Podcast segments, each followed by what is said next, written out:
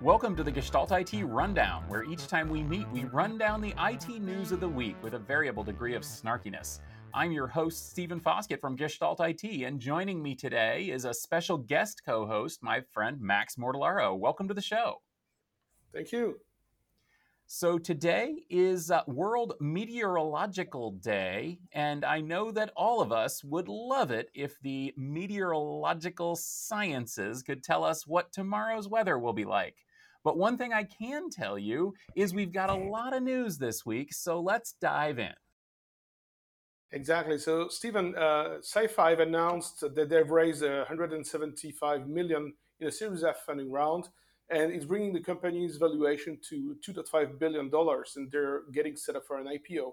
Uh, SiFive is a pioneer in the world of RISC-V computing, and uh, they're an emerging uh, open source competitor for ARM so far it's been more of a theoretical challenger. But uh, do you think that with this investment we'll put it uh, kind of the, the RISC on the map? Yeah, this is an interesting question because as everybody who's watched the rundown or followed the enterprise tech space knows, ARM is really making waves in enterprise computing, not just in uh, mobile devices. Uh, of course, everybody is aware of Apple's work with ARM, but even if you look at the other ARM licensees and ARM itself, they're developing cores that really are competitive with x86. And there are a lot of companies now working on bringing ARM devices into the server space. But ARM is also a huge, huge part of the component ecosystem. In other words, systems uh, that I guess technically are CPUs, but aren't really CPU CPUs, like the, the, the, the signature things essentially there are ARM processors in almost every device and almost every component of every device, whether it's you know hard drives and network cards to uh, you know devices in car dashboards and just all over the place. So um, RISC-V is an open source competitor for ARM. Essentially, it's the idea is that they would be able to uh, have an alternative to the ARM instruction set, which although is widely used, it is proprietary and license based. And the idea would be that they would have uh, an alternative uh, to that ecosystem. So far, it's gained traction mainly in the storage space. Now, it's not widely known, but a lot of hard drives and SSDs are now starting to use RISC-V cores instead of ARM, uh, mainly because they can be customized and the licensing is cheaper. But another place we're seeing RISC-V taking off is in high performance computing and AI and machine learning. And this is really interesting because as a uh, open uh, platform, companies are free to add their own high performance instructions uh, to the chip. So essentially, you've got a basic uh, CPU that can do sort of the regular uh, operating system type processing or embedded OS processing. And then that chip will have some special uh, secret sauce kind of uh, instructions that perform really, really well at this task or that. And that seems to be where uh, this platform is gaining traction. So RISC-V, uh, Five, is basically the uh, signature enabler of these things. It's a, a company that's been formed to try to exploit this instruction set try to compete. And uh, frankly, uh, it's looking pretty good. So they raised a lot more money. They've got uh, funding, they've got development efforts out there. And I think we're looking at a uh, potential here to really compete with ARM, not just in uh, embedded systems, but even perhaps in specialized high performance niches like machine learning. So, where will it go? I think that uh, RISC-V is on the map. Max, uh, big news this week from Okta, whose authenticators are used for, by companies like FedEx and Moody's to provide access to their networks. Uh, Okta has been hacked, and uh, may have uh, this may have affected their customers. Uh, the scope of the breach is unclear, and it could still have major consequences across many companies that rely on the uh, San Francisco-based company to manage their networks and applications. Um, this hack has been handled uh, probably pretty poorly, in my mind, by Okta. And uh, how do you think this could affect the company, its products, its uh, users, as well as the uh, world in general? Well, uh, you know, there's an interesting thing in that uh, in that story is that usually you will see hackers which will try to attack directly a company and try to breach to compromise people in an organization. But here, I think what's really interesting in the Okta story is that they went after a security provider and uh, went through them as a kind of a man in the middle somehow attack because the, the Okta is providing these authentication services uh, to these uh, to these companies. So they they went for the uh, I wouldn't say maybe the low hanging fruit somehow, but the, the, the, way the way they did that is quite smart because uh, they say that Okta has around forty thousand um, sorry 40,000 customers, and around 2 to 5% of them were maybe affected by that. So obviously, it's a very, uh, very concerning thing if you're a security company and you get breached.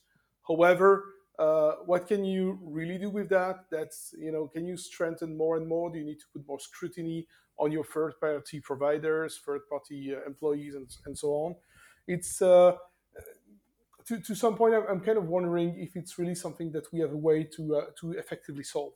I mean, unless you're really putting through drastic measure and, and so on. But the bottom line is that if you're a security company, then it's expected out of you automatically that you have tougher, uh, more thorough security checks on people and procedures to access than a regular company would have.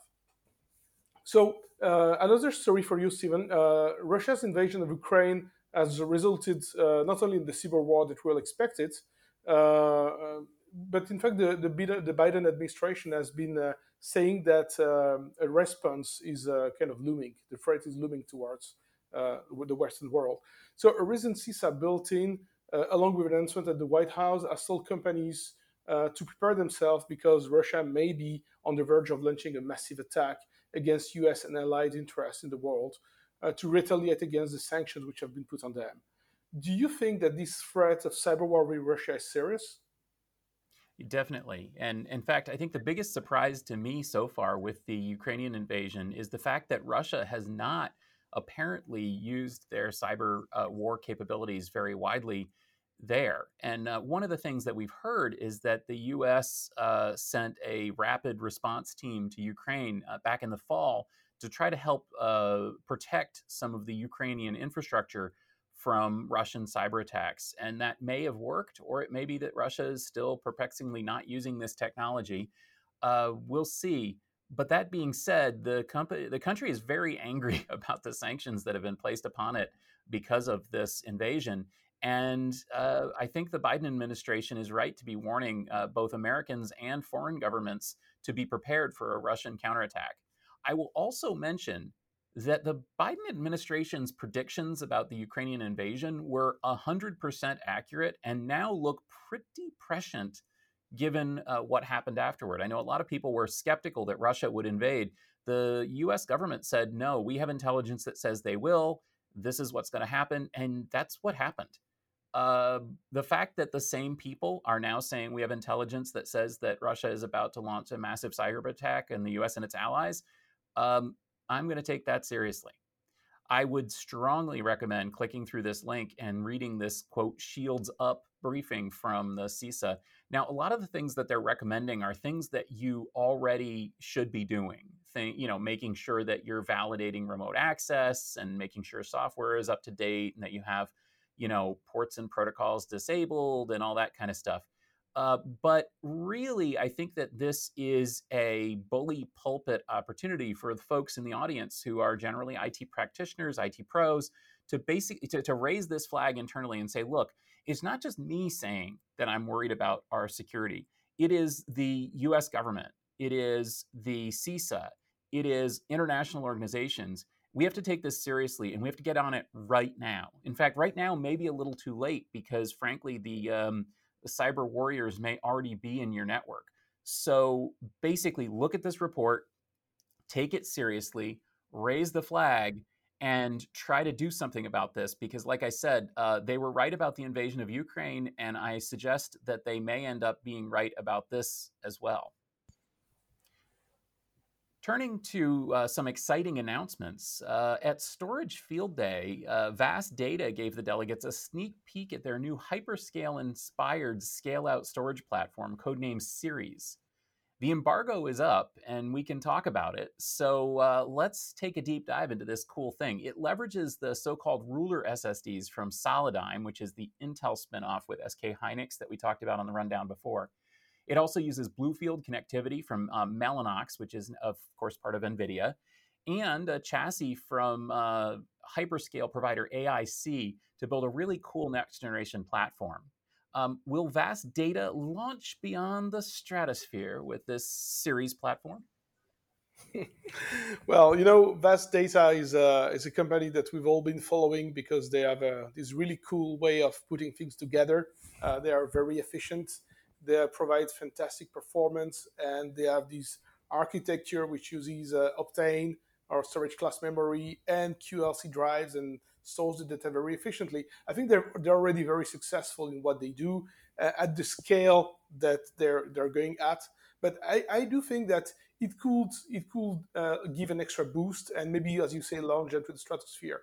And the reason is that what they're what they're trying to achieve is deliver very high performance while providing QLC flash economics. So providing a very uh, let's say affordable dollar per gigabyte kind of ratio uh, using uh, as we said before, using uh, QLC. Uh, the fact that they will be architecting the solution to use newer components such as ARM, for example, or these uh, these Bluefield chip, which is supposed to be very more eh, very much more efficient on the uh, on the energy costs and so on, would probably be appealing, especially if you look at the size of customers that they have and the size of installations. I think the, the last time I was talking with Howard about that, he was telling me that they have very large deployments. So when you're deploying at scale and you get those efficiencies, and it, it, it, kind of plays uh, in your book, you know, compared to the competition. So I think it's really interesting. Um, also, the fact that they're able to just to just go beyond just providing storage, but provide a kind of an integrated solution which addresses, uh, you know, uh, emerging, not really emerging, but uh, bleeding edge use cases. I mean, fast technology, AI, ML, uh, and so on uh, it's it's really great because companies want to look at this validation and differentiation when they, they see those, those things. They want to see the partnerships with NVIDIA and so on. So I think it's really a, a big thing for them. Right. And uh, uh, Stephen, I have got one la- a last one for you, and which is around Datto going private. So, data security uh, and protection company Datto uh, looks to be going private just a year after an, a year and a half after their their IPO. So the, the company isn't as high profile as their competitors, like Acronis and Veeam, but is very popular with its customers. So the stock has not performed as well as expected, and the company is looking for more private equity money. So do you think that uh, a takeover or, or a buyout from a competitor is more imminent? Yeah, absolutely. And this is an interesting story because uh, Datto is one of those companies that isn't all that familiar to to many people, but has found a really uh, successful niche with some of their uh, uh, customers, mainly through managed service providers. And this MSP business model, it, well, it, it, helps them because, of course, it means that they have the ability to reach a really, really broad market, but it hurts them because it is, uh, frankly, a, a, really kind of below the radar um, go to market approach, which means that most customers don't really aren't really familiar with Datto. But that being said, the company is very successful. It's done really, really well over the years, um, but quietly. So a couple of years ago, they decided that they were going to go IPO, and they did. And um, that has been, um, well, it was okay at first, but it really hasn't gone anywhere because the company, although successful, isn't wildly successful. It's not high profile. I think investors just kind of didn't even notice uh, Datto out there. And unfortunately, and and part of that process, um, it looks like they may have sort of overextended themselves from a co- corporate perspective in order to make that IPO happen, which means that now you've got uh, private equity and investors starting to sniff around the company and say, "Hey, you got to do something here to to give us a return on our investment." Um, unfortunately, that means that uh, this is probably going to result in either a private equity deal that may end up kind of tearing up the company or merging it with something else in private equity, or an outright takeover. Now, that last bit I think is actually the most exciting uh, prospect here. Uh, again, Datto has some good technology, they've got good customers. Uh, if they were taken over by somebody in the uh, somebody larger, uh, let's say you know a Veritas or somebody like that, that would actually be a pretty good outcome for everybody involved, especially for their customers, because it would mean that they would have long-term support for what is really a long-term commitment in terms of data protection. So honestly, I don't think this is bad news for Datto, uh, but it's not great news either. Okay. So uh, we're going to be taking a closer look now at uh, a story from NVIDIA. Uh, Jensen Huang is back with another NVIDIA GTC keynote, and they're launching the next generation Hopper GPU architecture and a raft of new products for the cloud, HPC data center, automotive, and beyond. So the keynote was loaded with buzzword filled demos, including a long segment on the Omniverse, autonomous driving, and digital twins, and even some talk on quantum computing. So, but it was the Hopper GPU architecture that's really stole the attention uh, because it's delivering over three times the performance of Ampere while sucking twice the power. What should we make of uh, GTC Spring 2022, Stephen? Well, uh, I personally, I love uh, NVIDIA GTC because it's one of those, uh, well, frankly, Jensen's keynote is the thing that I look forward to because they always do a great job with it. Um, it's always interesting and fun. It's always filled with with forward looking demos and uh, clever de- ways of showing the real world impact of technology. And NVIDIA absolutely did not disappoint this time as well. Honestly, the keynote is just fun to watch um, eh, for a nerd like me. But that being said, uh, looking at this keynote, uh, it was obviously the Hopper keynote. So those of you uh, who follow NVIDIA already know this, but NVIDIA basically they have uh, basic GPU uh, architectures platforms that they build, and every couple of years they rev it to sort of the next generation. So we saw Ampere a few years ago. Uh, now we've got Hopper, uh, which is really uh, the next leap forward. Now some of the stuff is obvious. you know we've got PCI Express Gen five. Uh, we've got uh, HBM3 memory. Uh, we've got the next generation of NVLink, which is their proprietary interlink. Uh, but overall, the picture was very interesting. So, as a, an observer of what happens in enterprise tech, the thing that, that, that I keyed in on is the fact that uh, the performance level has leaped just tremendously here. But so has the power consumption. As you mentioned, we're looking at a part that is either 350 or 700 watts in its sort of uh, signature form. A 350 watt PCIe card is kind of nuts. I mean, that's legal, but only barely in a PCIe card. And how the heck is that going to be cooled? I mean, we're going to be looking at some pretty exotic stuff, liquid cooling, uh, and not just any old liquid cooling, like really aggressive liquid cooling. Now, that doesn't mean that Hopper is, is useless or hot or power, you know, no, we're going to see uh, trimmed down versions of it that consume regular power amounts and so on. And, and that's fine. But uh, overall, this thing is absolutely nuts. This is pushing it all the way to the limit, and uh, and maybe even a little bit beyond when it comes to some of the uh, hyperscale platforms. I, am not sure how this thing is really going to work in practice, but I, I, know that NVIDIA has the has the engineering expertise to make it work. It's just going to be an interesting uh, an interesting rollout for some of the uh, OEMs to get these things going. Uh, but looking a little deeper at Hopper, and uh, there are some some interesting things to call out. And and the first thing that I'm going to call out is the fact that Hopper has a transformer engine. Now, unfortunately, Optimus Prime was not involved, but effectively, transformer is a really up and coming and interesting approach to machine learning. And it has shown shown great, great progress uh, in uh, sort of in theoretical terms. Well, it's built in to the the Hopper platform, and uh, I'm really excited to see where they go with that because again, this is this is sort of next generation machine learning stuff, and uh, NVIDIA has added specific hardware instruction sets to make it happen, which is tremendous. Um, another uh, really cool uh, element of this new platform is that uh, the Hopper includes uh, dynamic programming uh, support, which is another uh, nascent uh, and emerging field in computer science. And the fact that they have this built into the hardware is, is really exceptional.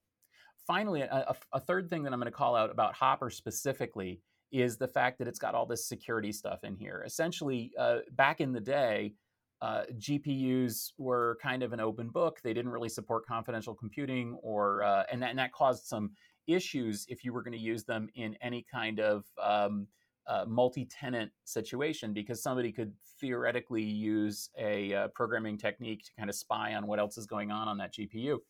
Uh, that's all probably a thing of the past with this new platform because they support confidential computing uh, and they will be uh, you know rolling out uh, multi-tenancy as well. So overall, I'm pretty excited about Hopper. Uh, Max, do you have some comments about the GTC keynote or any of the specifics that have been launched?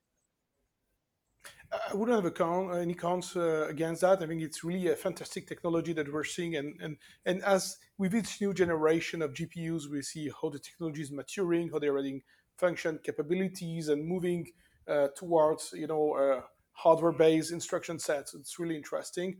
What I think the, as you pointed out at the beginning, the most uh, interesting challenge is how they're going to sort out cooling and power to that.